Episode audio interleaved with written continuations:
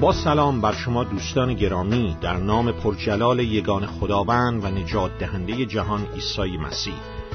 ما ادامه میدیم مطالعه و بررسیمون رو در مورد این انجیل کاذب برنابا و چرا این نوشته یک نوشته کاذب است. اما اجازه بدید مثل همیشه با کلام خدا از انجیل مقدس راستین شروع بکنیم و بعد به بررسی این انجیل کاذب برنابا خواهیم پرداخت. من فقط دو آیه از انجیل مقدس در دوم تیموتاووس فصل چهار آیات سه تا آخر چهار را خدمتون قرائت میکنم. کلام خدا به ما هشدار میدهد: زیرا ایامی میآید که تعلیم صحیح را متحمل نخواهند شد، بلکه بر حسب شهوات خود خارش گوشها داشته معلمان را بر خود فراهم خواهند آورد و گوشهای خود را از راستی برگردانیده به سوی افسانه ها خواهند گرایید. دعایی با هم داشته باشیم. ای پدر، تو رو شکر میکنیم چون تو کلام راستین خودت رو، کلام برحق و یگانه خودت رو، یگانه کلامت رو در کتاب مقدس، عهد عتیق و عهد جدید به ما ارائه دادی.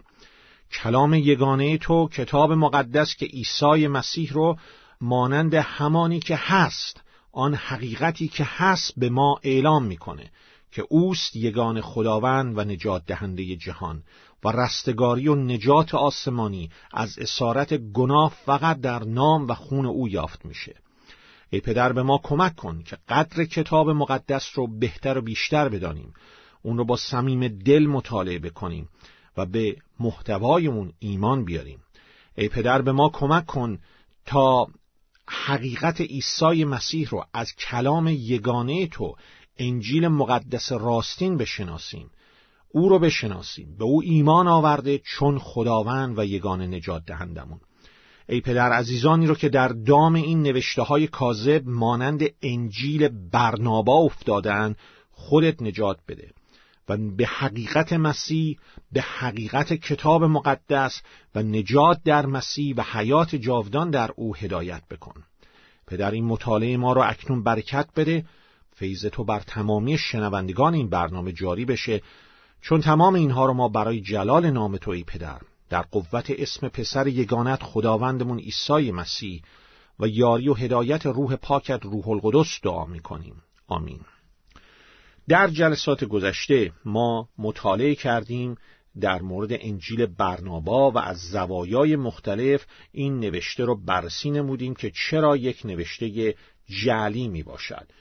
و در این جلسه می خواهیم مابقی شواهد، شواهد درونی، همچنین شواهد از تاریخ اسلام و نیز شواهد که نشان می‌دهند چگونه انجیل برنابا هم با کتاب مقدس هم هم با کتاب قرآن در تضاد هست رو بررسی بکنیم.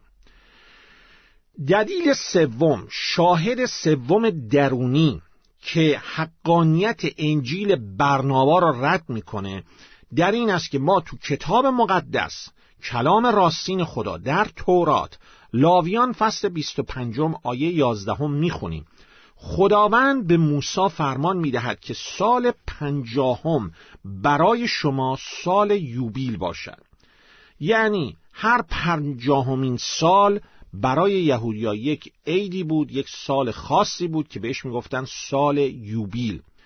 در اون سال به طور کلی یهودیان موظف بودند که از قرض‌های یکدیگر بگذرند، کشاورزی و زراعت هم نکنند. در طول قرنها این رسم سال یوبیل هر پنجاهمین سال برگزار می شد تا در نهایت کلیسای کاتولیک این عید سال یوبیل رو جزوی از اعیاد خودش می کنه، جزوی از اعیاد ایمان مسیحی می کنه. حدود سال هزار و سیصد میلادی، یعنی در شروع قرن چهاردهم میلادی، پاپی بود به نام پاپ بونیفاس هشتم.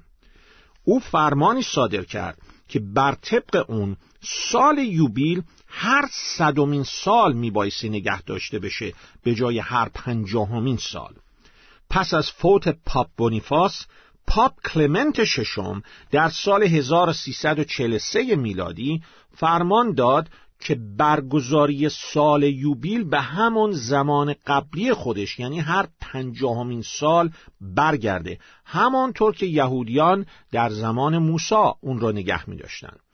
یعنی تنها زمانی که در تمامی طول تاریخ سال یوبیل هر صدمین سال برگزار می شد در اون دوران پاپ بودن بونیفاس هشتم بود، زمانی که بونیفاس هشتم در ابتدای قرن چهاردهم میلادی فرمان رو صادر میکنه، سال یوبیل رو هر صدمین سال میکنه و پاپ بعدی اونو دوباره برمیگردونه به هر پنجاهمین سال.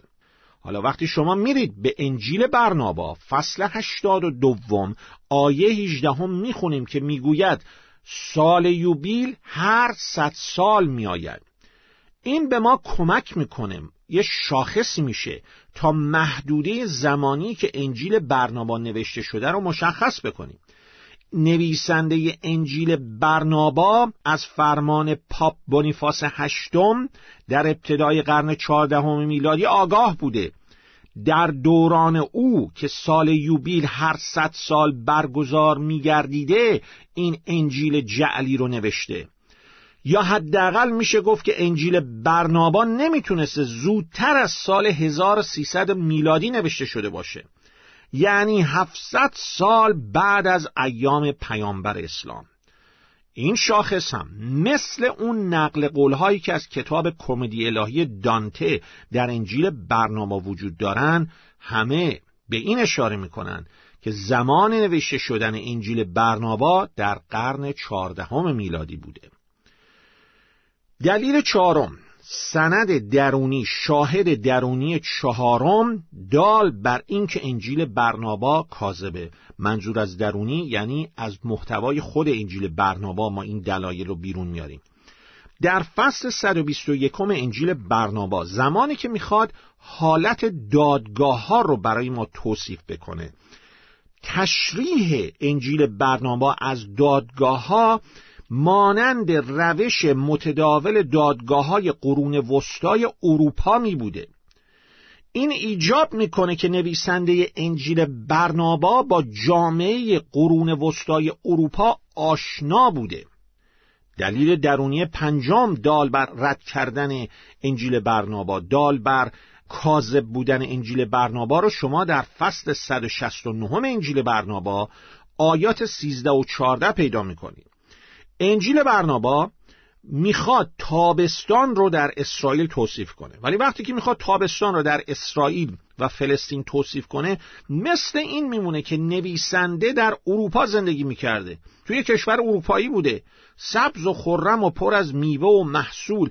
این تصویر اصلا با تابستانهای خشک و بی آب و علف اسرائیل در قرن اول میلادی شباهتی نداره و بسیاری شواهد دیگه. ما اینجا پنج دلیل درونی رو بررسی کردیم و بسیاری شواهد دیگه وجود دارن از داخل خود انجیل برنابا که نشان میدن که این کتاب توسط یک نویسنده در اروپا در قرن چهاردهم میلادی نوشته شده، نه برنابای رسول انجیل مقدس در قرن اول میلادی.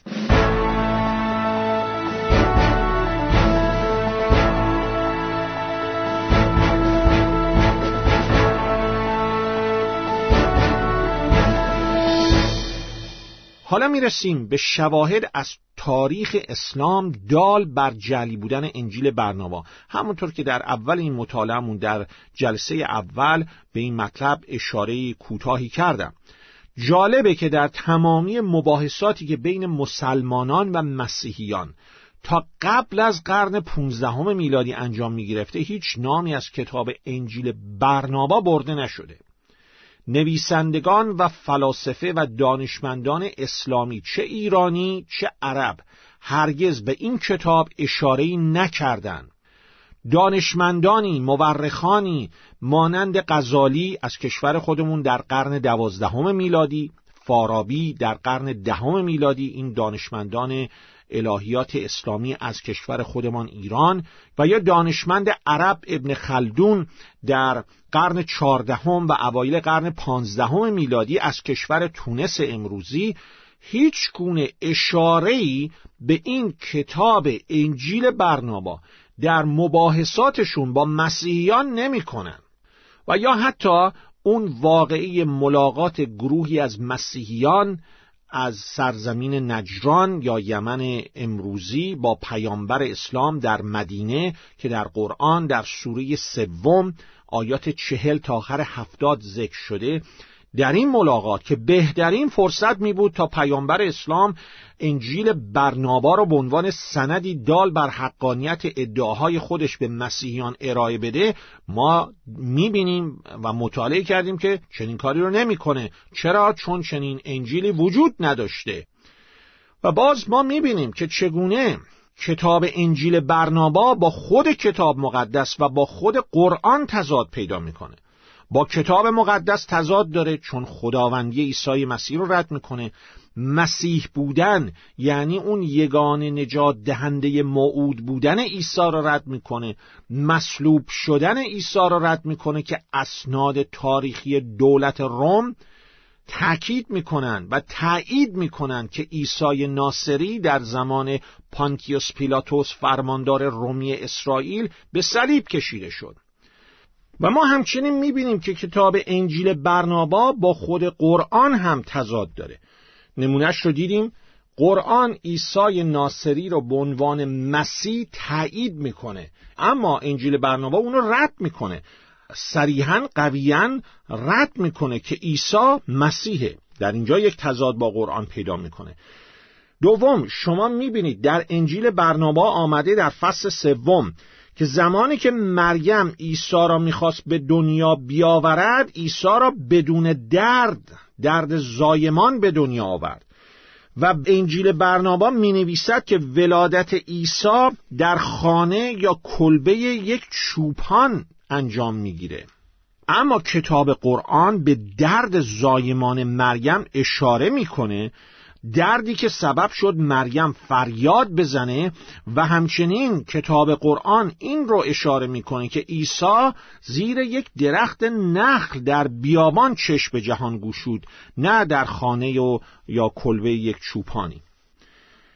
انجیل برنابا تعلیم میده که شیطان خالق جهنمه. برنابا فصل سی و پنج. حالان که قرآن تعلیم میده که جهنم رو خدا آفریده، در قرآن سوره بیست و پنج آیه یازده. مسئله دیگه که انجیل برنابا با کتاب قرآن و کل تعلیمات اسلام مشکل پیدا میکنه در رابطه با تئوری تحریفه. تئوری تحریف بدین معنی است که زمانی که مثلا تورات تحریف شد، خدا یک کتاب دیگه ای فرستاد، کتاب زبور داوود یا مزامیر فرستاد. وقتی مردم اون را تعریف کردن، خدا انجیل رو فرستاد تا جایگزینش بشه. وقتی مردم بر طبق این عقیده اسلامی انجیل تحریف شد، خدا قرآن رو فرستاد. حالا اینجا یک سوال بسیار مهمی پیش میاد. اگر رهبران اسلامی، عالمین الهیات اسلامی معتقدند که انجیل برنابا انجیل راستین دست نخورده تحریف نشده است، بنابراین چه نیازی است که دیگه قرآن فرستاده بشه؟ چون بر طبق تئوری تحریف خدا هر موقع ما آدما میایم یکی از کتاباشو خراب میکنیم و تحریف میکنیم، یک کتاب دیگه میفرسته. اولا که خب این عقیده اساسا اشتباس. خدایی که نتونه کلام خودشو حفظ کنه اصلا خدا نیست. این یک. ولی این تئوری تحریف که به دروغ رایج شده تا حقانیت کتاب مقدس رو رد بکنه، بر این اساسی که میگن خب تورات رو تحریف کردن، خدا مزامیر رو فرستاد، مزامیر رو تحریف کردن، خدا انجیل رو فرستاد، انجیل رو تحریف کردن، خدا قرآن رو فرستاد.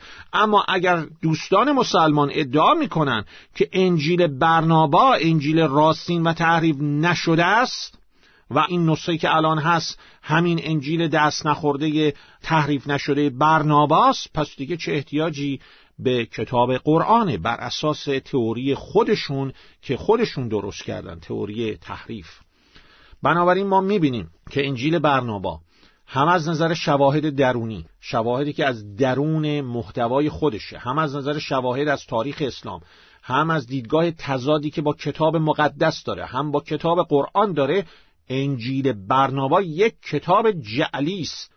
حالا بیاین از مطالعاتی که داشتیم یک نتیجه گیری بکنیم. چه کسی انجیل برنابا را نوشته؟ انجیل برنابا در قرن چهاردهم میلادی نوشته شده و به احتمال قوی در ابتدا به زبان اسپانیولی نوشته شده بوده، بعداً به زبان ایتالیایی ترجمه میشه. طرفداران انجیل برنابا ادعا میکنن که نه، نسخه ایتالیایی نسخه اصلیه، اما اینطور نیست. ابتدا به اسپانیولی نوشته شده، سپس به ایتالیایی ترجمه شده. چرا؟ تا در دستگاه کلیسای کاتولیک در قرن چهاردهم میلادی که بر دنیای مسیحیت در اون زمان سلطه داشت نفوذ پیدا بکنه.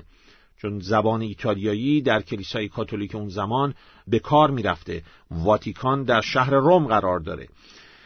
تنها نسخه موجود امروزی به زبان ایتالیایی است که در کتابخانه سلطنتی شهر وین ازش نگهداری میشه. نسخه اسپانیولیش مفقود شده، اما بخش‌هایی از آن موجوده که تو همون کتابخانه هست. ولی مشخصه زمانی که شما محتوای نسخه ایتالیایی رو بررسی می‌کنید، مشخصه که کسی که این نسخه ایتالیایی رو نوشته زبان مادریش ایتالیایی نبوده، چون اشتباهات املایی فراوان داره در نسخه ایتالیایی و معلوم میشه که اتفاقا زبان اصلی زبان اسپانیولی بوده. از طرز نگارش معلوم میشه که زبان مادری کسی که اینو ترجمه کرده اسپانیایی بوده، نه ایتالیایی. به طور مثال در انجیل برنابا فصل پنجاه و چهار به انواع مختلف سکه های اشاره میکنه که سکه های اسپانیولی هستند. به احتمال قوی نویسنده انجیل برنابا همان فردی است که نامش رو روی بخش‌های باقی مانده از نسخه اسپانیولی گذاشته، به عنوان کسی که البته ادعا میکنه که اون رو از ایتالیایی به اسپانیولی ترجمه کرده، که این ادعا دروغه. و نامی که در اونجا گذاشته شده نام این فرد، آقایی به نام مصطفی آراندا، که ادعا میکنه که از ایتالیایی به اسپانیولی اون انجیل برنابا را ترجمه کرده. و به احتمال قوی این فرد شخص مسلمانی بوده که در اسپانیا زندگی میکرده، مورد ظلم و ستم دستگاه تفتیش عقاید کلیسای کاتولیک قرار میگیره که ما به عنوان ایمانداران مسیحی آن روش کلیسای کاتولیک و اون دستگاه تفتیش عقاید رو کاملا رد میکنیم و کاملا اون رو ضد کتاب مقدس میدونیم. اما به هر حال این آقای مصطفی آراندا برای انتقام جویی میاد و این انجیل جعلی برنابا را ابتدا به زبان اسپانیولی می نویسه، بعد به زبان ایتالیایی ترجمه میکنه با اشتباهات بسیار، ولی ادعا میکنه که مترجم برعکسه، یعنی از ایتالیایی به اسپانیایی ترجمه کرده. به هر حال نویسنده هر کسی که باشه کسی است که با محیط اروپا و به خصوص کشور اسپانیا تو قرن چهاردهم میلادی آشناست، نه با فلسطین و اسرائیل در قرن اول میلادی. یعنی از یه جهت خیلی صریح بگم، این انجیل برنابا رو میشه اسمشو گذاشت انجیل آقا مصطفی، چون اسمی که روش اومده این آقا مصطفی مصطفی آرانداست، نه انجیل برنابا. بهش نگید انجیل برنابا، این انجیل آقا مصطفی است. حالا برنابای واقعی کسی بود که به خداوند عیسی مسیح ایمان داشت. برنابای واقعی کسی بود که به کتاب مقدس ایمان داشت. کتاب مقدس، عهد عتیق و عهد جدید، این کلام راستین خداست. انجیل راستین عهد جدیده. این کلام برحق تحریف نشده خداست. حقیقت رو شما فقط تو کتاب مقدس میتونید پیدا بکنید. کتاب مقدس رو مطالعه بکنید، به پیغامش ایمان آورید، پیامش رو حرمت بگذارید، اون کلام خدا کتاب مقدس رو دوست بدارید، ازش اطاعت بکنید، تعلیم راستینش رو اعلام و از اون حفاظت بکنید. پیغام کلام راستین انجیل مقدس، کتاب مقدس رو که اعلام میکنه عیسی مسیح یگان خداوند و نجات دهنده جهانه، انتشار بدید، تعلیم بدید، اون رو اعلام بکنید و ازش خودتون اطاعت کنید، خودتون اون رو مطالعه بکنید. حقیقت رو شما در کتاب مقدس پیدا میکنید، نه در انجیل کاذب برنابا که اسم بهترش باید بشه انجیل آقا مصطفی. فیض خداوند ما عیسی مسیح با همه شما عزیزانی باشد که کلام راستین او کتاب مقدس رو دوست دارید، به شخصیت اصلی این کلام یعنی خداوند عیسی مسیح ایمان آورده اید، او را محبت دارید و از او اطاعت میکنید. آمین.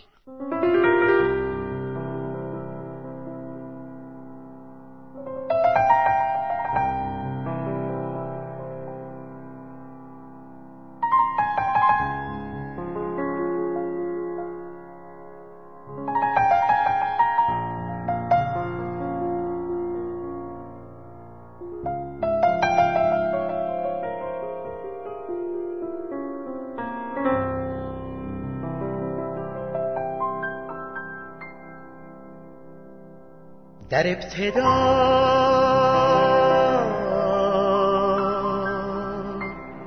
کلمه بود،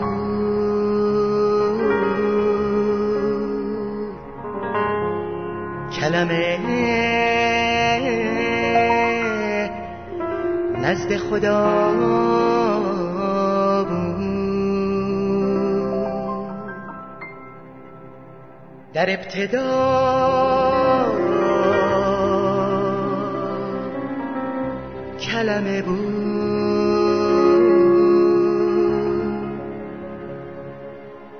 کلمه